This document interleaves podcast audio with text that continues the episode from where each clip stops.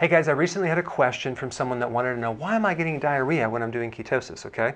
Well, there's usually two reasons. Number one is you're not used to digesting that amount of saturated fat, okay? So because saturated fat will increase bile production, and bile lubricates the colon.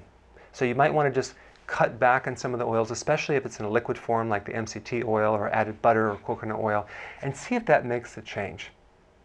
Number two, the more likely reason is that you're not used to digesting the quantity of vegetables that I am recommending. Certain compounds and certain vegetables can overwhelm these microbes in your small intestine more than other vegetables, okay? So what you might want to do is switch over the type of vegetables that you're consuming to vegetables that are actually more easily digested by your current microbes, okay? So I would right now just switch over and avoid consuming onions and garlic, artichoke, beetroot, leeks, Brussels sprouts, cabbage, green beans, avocados, blackberries, which is a berry, cauliflower, mushroom, and fennel, and stick with just regular green lettuce, cucumber, tomato, zucchini, bell pepper, and bean sprouts. These are pretty safe, okay? You can also consume more fermented vegetables,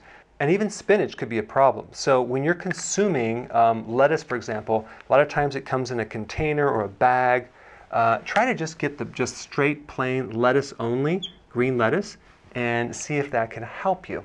Now, as your microbes start growing and adapting to digesting these other vegetables, you'll be able to include more and more of these over time. So go ahead and make the shift, and then gradually start bringing these things back in after, I'd say, about 3 or 4 weeks from now.